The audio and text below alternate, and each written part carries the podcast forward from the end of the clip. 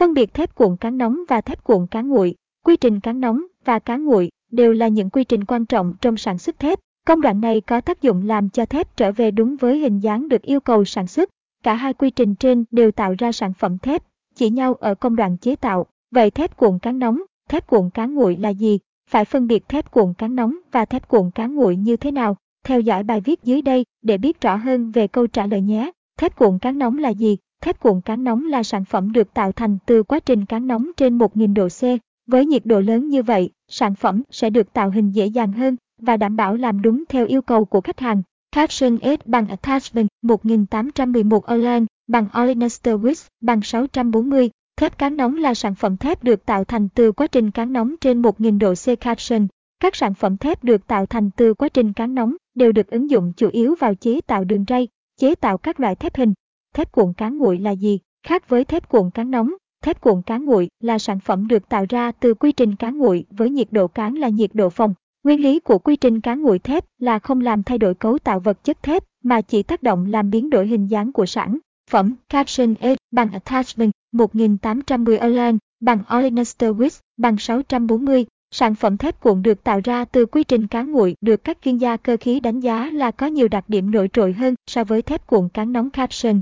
Quá trình cán nguội diễn ra đúng chuẩn và cần được kiểm soát thật chặt chẽ. Nếu không thì sản phẩm cán sẽ bị đứt gãy hoặc nứt vỡ trong quá trình cán. Để duy trì được nhiệt độ cán nguội, nhà sản xuất cần phải sử dụng dung dịch làm mát chuyên dụng trong toàn bộ quá trình cán và sản xuất. Đây cũng chính là lý do tại sao thép cán nguội có giá thành cao hơn so với thép cán nóng. Phân biệt thép cuộn cán nóng và thép cuộn cán nguội. Về cơ bản, thép cuộn cán nguội và thép cuộn cán nóng đều là những sản phẩm được tạo ra từ phương pháp cán. Tuy nhiên, hai loại thép này lại có sự khác nhau về quy trình sản xuất cũng như một vài tính chất vật lý. Nếu bạn muốn biết rõ hơn về sự khác nhau của hai loại thép trên, hãy cùng chúng tôi đi tìm hiểu ở dưới đây nhé. Caption S bằng Attachment 1808 Online bằng Olenester Width bằng 640. Phân biệt thép cuộn cán nóng và thép cuộn cán nguội Caption.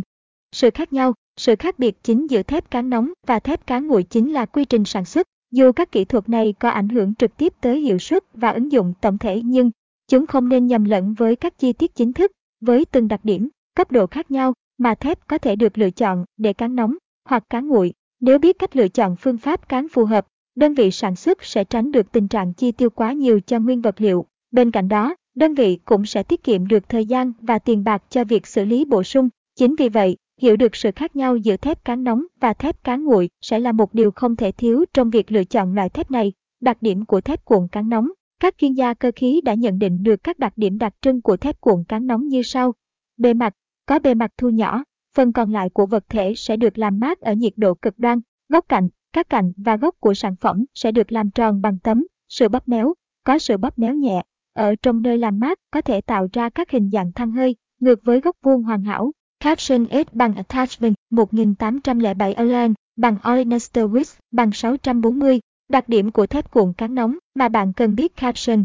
Đặc điểm của thép cuộn cán nguội. Thép cán nguội được nhiều người đánh giá là có nhiều ưu điểm vượt trội hơn thép cán nóng. Có lẽ đúng là như vậy, bởi thép cán nguội có độ cứng cao và có độ chính xác đạt tiêu chuẩn. Chưa kể, nếu xét về độ bền, bề mặt, ít sai, số, thẩm mỹ thì thép cuộn cán nguội luôn được đánh giá cao hơn.